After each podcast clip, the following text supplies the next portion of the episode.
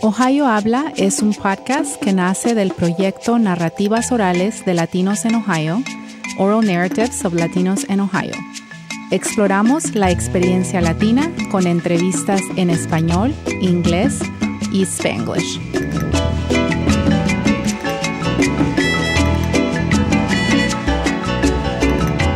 Bienvenidos a nuestro episodio de Ohio Habla. Soy Kelly DeLulo, estudiante de maestría en la terapia del lenguaje at The Ohio State University.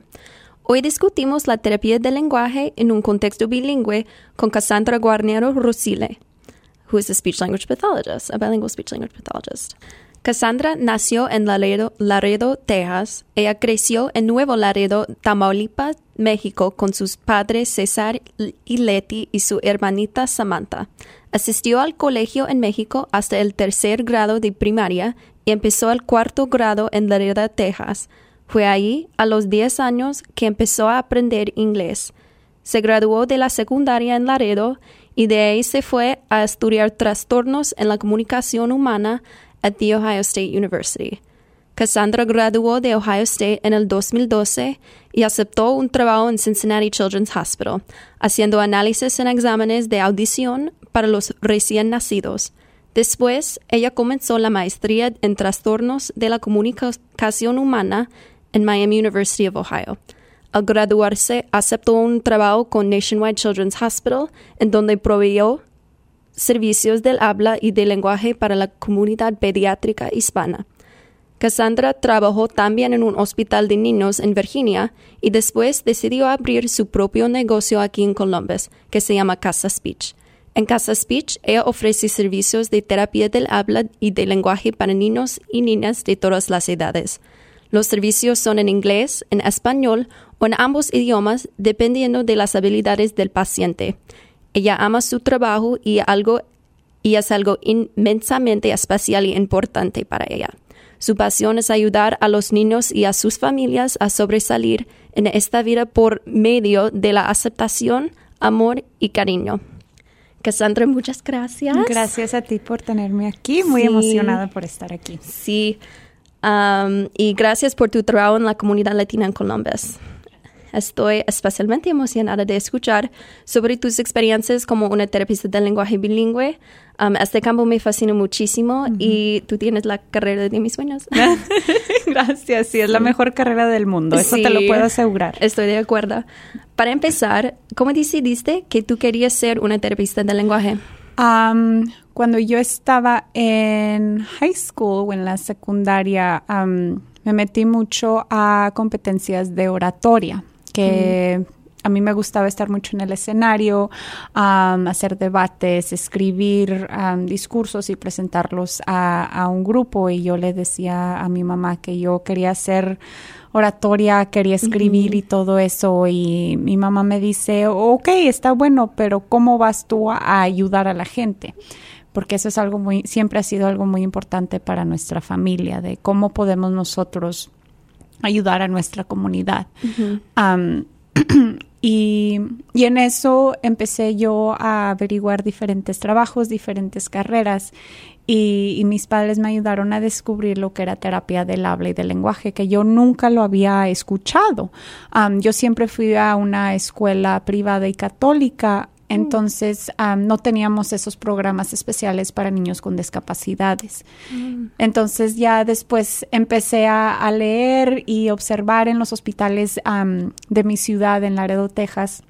Y de ahí fue donde aprendí sobre la terapia del habla y del lenguaje. Y, cuando yo era más pequeña, yo quería ayudar a, gente y a niños a, a a destacar mi, mi pasión, que era, era dar discursos, pero pues todo cambió ya que fui yo descubriendo más de, del trabajo y de la carrera. Oh, sí. Y además, tú eres la dueña de tu propio negocio Casa Speech y eso es un logro muy impresionante para una terapista de lenguaje. ¿De qué forma son únicos los servicios en tu private practice para pacientes bilingües o para hispanohablantes? Um, en comparación a otras clínicas que ofrecen los intérpretes. Ok, en, en Casa Speech todo es basado en, amor, en cariño y en familia. Um, en muchas de las clínicas más grandes y en compañías más grandes, em, digo, sí, hay, hay, muy buenas terapeutas y dan muy buenos servicios, pero para mí lo más importante es desarrollar una relación fuerte y amorosa con mis niños y con, con sus familias, porque si los papás ven la atención que yo le doy a mis niños y que los niños están progresando usando las estrategias que yo estoy usando, los papás van a querer implementar esas estrategias en casa. Entonces, si, si, formamos una buena relación, una buena conexión, los papás se van a querer involucrar más en el progreso de sus hijos y los niños van a progresar más rápido. Y es una confianza también entre la terapista y los pacientes y las familias. Y... si no hay esa confianza, la verdad, los niños no van a venir a la terapia, los papás no van a ver el punto de la terapia. Y quiero que ellos, quiero que los papás entiendan por qué hacemos lo que hacemos y cómo lo hacemos, porque la mayoría de lo que hacemos nosotros en terapia, aunque sea todo científico, se puede hacer en casa, dependiendo del caso. Entonces, es, sí, Casa Speech está basada en, en, como tú dijiste, en esa confianza entre la terapeuta y, y los padres y las familias. Sí, es bueno. ¿Y cuál es tu especialización dentro del campo de la patología del habla? ¿Y quiénes son los tipos de pacientes que tú tratas con la más frecuencia? la verdad no tengo especialización, hago un poquito de todo, hago terapia de pronunciación o a lo que le decimos articulación, terapia de lenguaje expresivo y receptivo, hago el tartamudeo también, terapia para disminuir la tartamudez trabajo mucho con niños con autismo, mucho, y es algo que me, que me apasiona muchísimo, porque esos niños, la verdad, han, han tocado mi corazón en, en de muchas maneras diferentes. Así que sí, yo creo que trabajo mucho con el autismo, con comportamientos, con niños que están diagnosticados con síndrome de Down. Así que hago un poquito de todo. Mi especialización es el bilingüismo porque no, no muchas terapeutas tienen esa, esa capacidad, esa habilidad de, de dar terapia en dos lenguajes. Entonces, mm. eso yo lo considero mi especial, especialización. pero fuera de eso hago un poco de todo. Ok, sí. Y eso no, eso no es muy común porque hay terapistas que tienen un, una única especialización y no, no se ve pacientes afuera de esa especialización. Creo que es especial para ti. Claro, claro, sí, porque a mí me gusta ver de todo y no me quiero enfocar solo en, una diagnosis o en un tratamiento o, o, estrategia específica. Me gusta ver un poquito de todo y eso es a lo que me da diversión en mi trabajo porque no estoy haciendo lo mismo hora tras hora tras hora. Claro, sí, sí. ¿Y cuáles son las especializaciones dentro de la patología del habla que tienen una gran necesidad para servicios bilingües? Pues hay áreas que los necesitan más que otros. For example, like in articulation or augmentative alternative communication devices. Hay un área que que hay una falta en los servicios en particular. Sí, definitivamente. O sea, siempre estamos buscando más terapeutas bilingües, especialmente aquí en, en Columbus y en Ohio, en el estado, tenemos una gran cantidad de, de hispanos este, y de niños que, que, nacen o desarrollan alguna necesidad para la terapia del habla.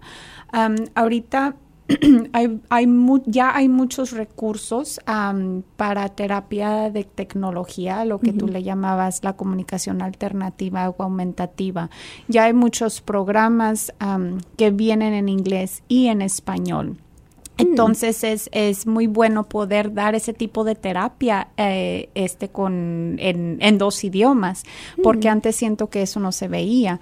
Y, y, es importante educar mucho a estas familias de que de poder usar ambos lenguajes en el, en el aparato, pero, pero a la vez hay muchas terapeutas que, que les da miedo de, de explorar esa área solo porque es difícil, e, es, muy difícil y, y, toma mucho tiempo desarrollar tus habilidades con los aparatos porque son complicados. Sí, en mis clases hemos discutido sobre los aparatos de lenguaje augmentivos en particular porque, porque hay mucha gente que necesitan y no, no sabemos si si hay Exacto. aparatos bilingües o, Exacto, porque yo digo, yo siendo terapeuta bilingüe, trato de investigar qué, cuáles son los recursos que tenemos en la comunicación aumentativa y alternativa.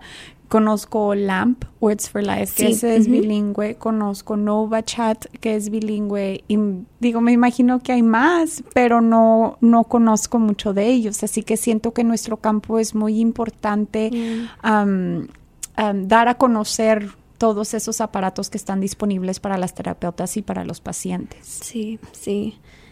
Y también, ¿cuáles son las responsabilidades más difíciles en cualquier contexto sobre tu trabajo como una terapista de lenguaje bilingüe?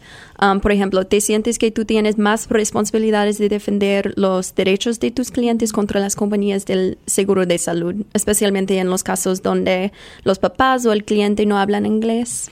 Precisamente ayer tuve una junta con la Asociación de Síndrome de Down de aquí de, de Columbus, en donde llevé yo a una familia hispana en donde no nos fuimos a quejar, sino a dar saber a la asociación y a pedir ayuda porque uno de los distritos escolares aquí locales no, no estaban dando intérpretes a las familias y que es algo muy triste. Sí. Porque la, la mamá de una de mis pacientes estaba diciendo como que mi hija no está sobresaliendo en sus habilidades académicas, no puede escribir, no puede leer, no reconoce números y, y la mamá dice es que no le puedo comunicar eso a las maestras.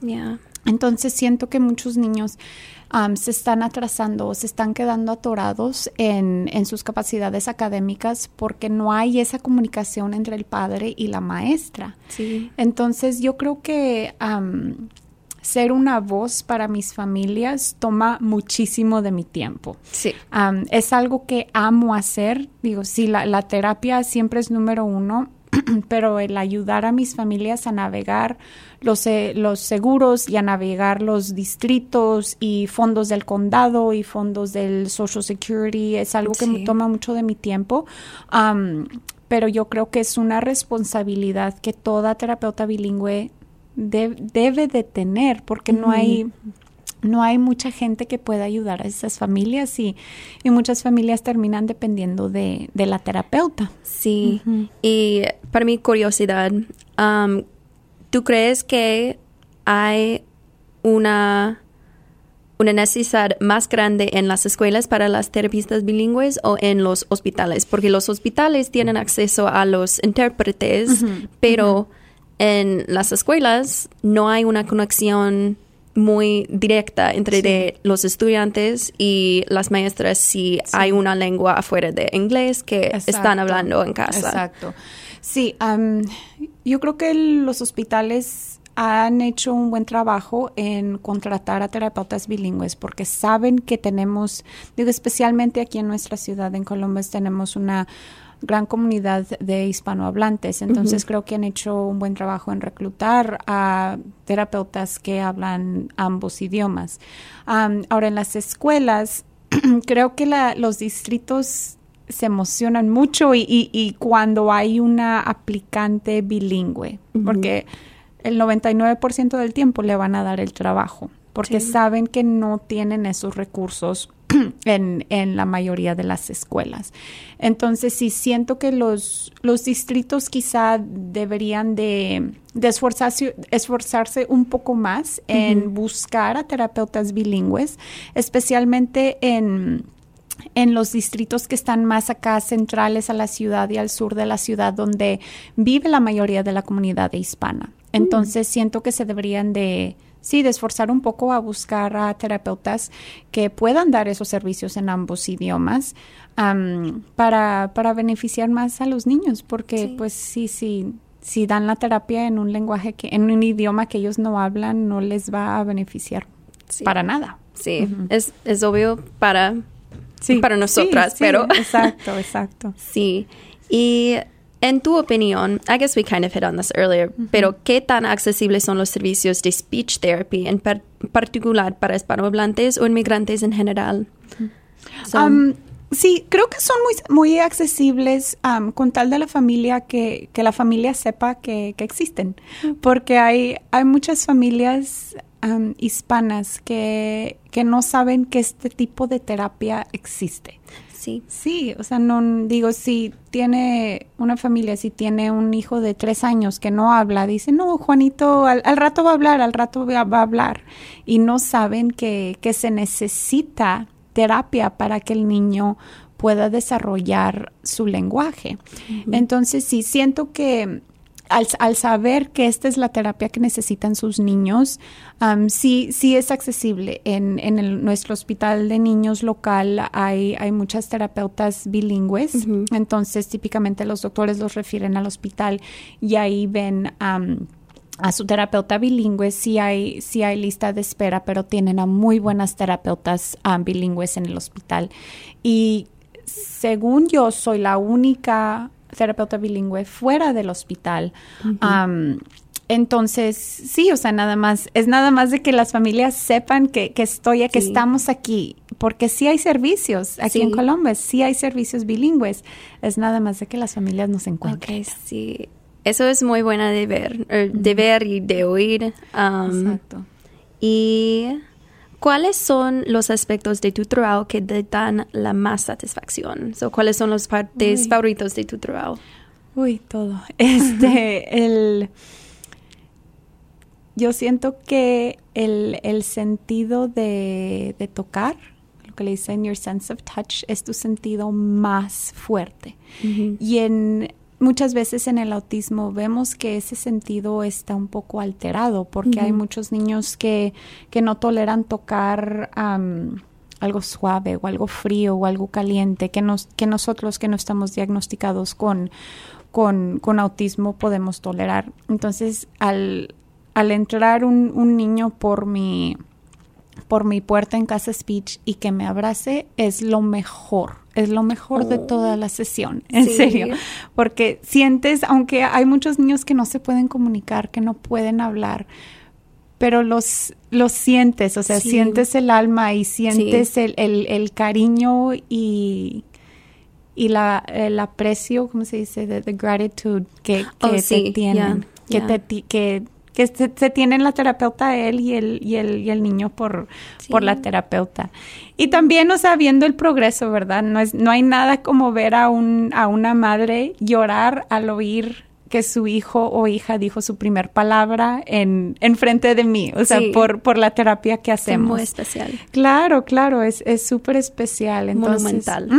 Exactamente, ver, ver los logros en mis niños, ver que, ver que progresan y ver que se divierten. Cuando te vienen a ver es, es lo más satisfactorio para mí, que, que, que, les gusten. Y ese es, ese es el punto de este trabajo, no, no es, no es estar en un escritorio practicando sonidos, no, es, es desarrollar una relación con tus pacientes y que ellos quieran mejorar porque, porque les gusta, porque les gusta hablar, o les gusta comunicar, porque les gusta venir a la terapia. Oh. Y acuérdate de eso, para que cuando tú seas terapeuta, tienes que poner tu corazón y tu pasión en tus sesiones, si no, digo, nada va a cambiar. Oh, me hace sonreír. I'm smiling. Can't stop smiling. I'm so glad I picked this career. Yes, me too. It's the best y pues una transición muy buena para estudiantes casi bilingües, como yo, que están estudiando y buscando trabajos médicos o carreras de salud, ¿qué son tus consejos para estos estudiantes? ¿Hay cosas en que debemos estar involucrados? Sí, mira, lo hay muchos estudiantes, hay mucha gente que, que puede ser bilingüe, ¿verdad? Que hablan, hablan español, hablan algún otro idioma y, y quieren involucrarse en esta comunidad. Una cosa es ser bilingüe y una cosa, o sea, otra cosa es ser bicultural. Sí. Si no entiendes la cultura de, de las familias a las que tú tratas, no se va a poder hacer esa confianza. Sí. Te dije una Estoy cosa. de acuerdo. Sí, una cosa es que hables español, qué bueno, felicidades, hablas español.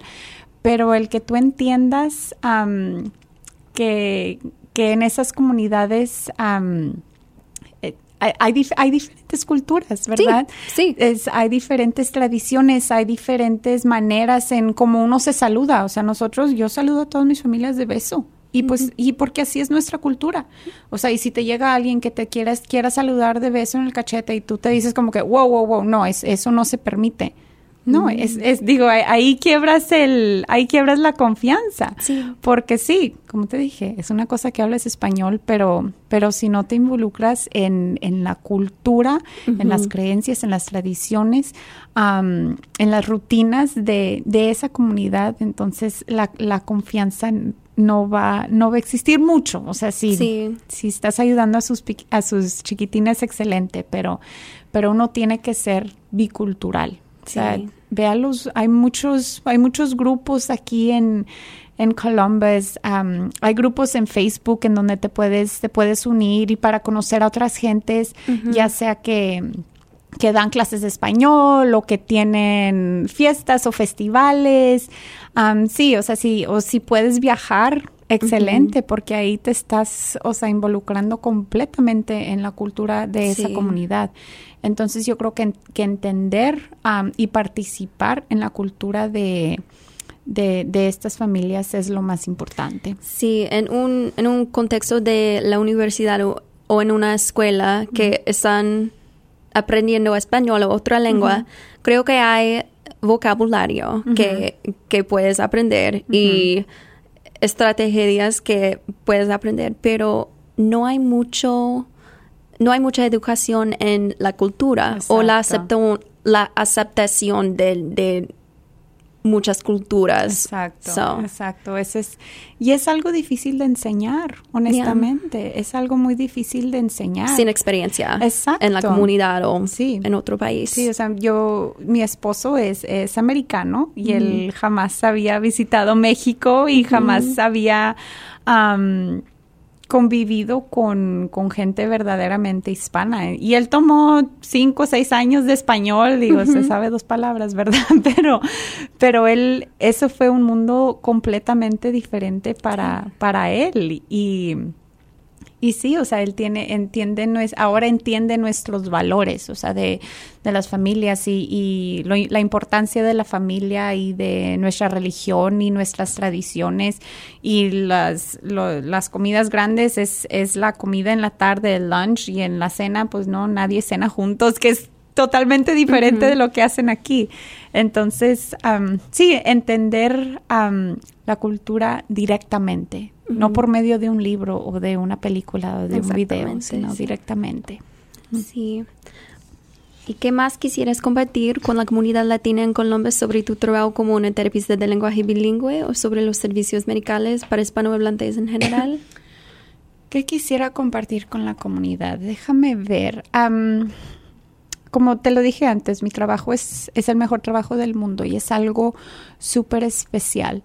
Si quiero dejarles con algo de la para la comunidad latina, es que si ustedes ven que sus niños no están destacando sus habilidades del habla, si están tienen dos años y todavía no hablan o tienen algunos comportamientos extraños, diferentes, están poniendo algunos juguetitos en fila o parece ser que no ponen atención o no entienden las instrucciones que, ustedes les están dando, a lo mejor sería importante mencionárselo a su pediatra, porque entre más temprano empecemos la terapia, si es que necesita terapia, más progreso va a hacer. Entonces, el punto, el punto de mi trabajo es que a los 18, cuando su hijo cumpla 18 años, él se pueda salir de su casa y ser independiente. No, algunos de estos niños que tienen autismo o, parálisis cerebral o algo más neurológico y más complicado, sí, quizá puedan, vayan a necesitar ayuda al transicionarse de casa a la universidad o algún trabajo, ¿verdad? Pero, pero nuestro punto como equipo, y digo yo equipo, somos la familia, yo y el paciente. Y, y, también, o sea, otro equipo, si hay terapeutas ocupacionales, terapeutas físicas, el pediatra, las maestras, o sea, todo niño debe de tener un equipo.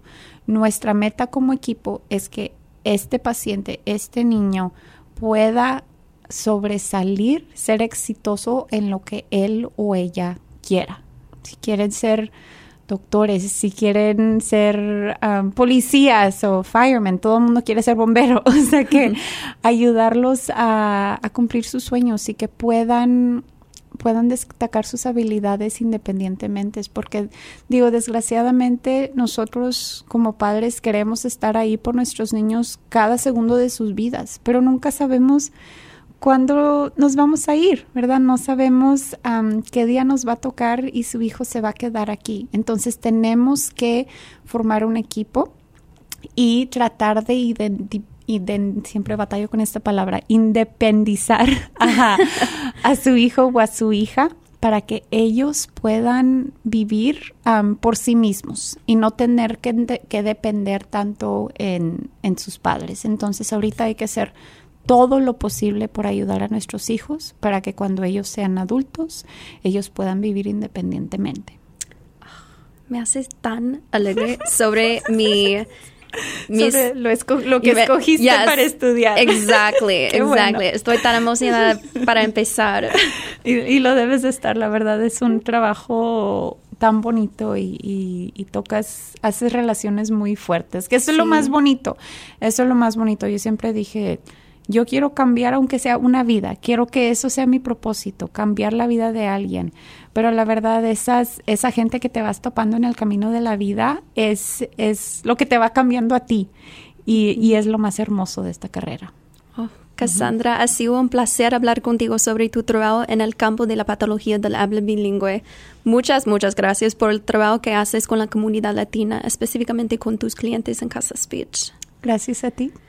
Gracias a ti. Y gracias por escucharnos y recuerden seguirnos en Facebook y de compartir este podcast con otros. Hasta la próxima.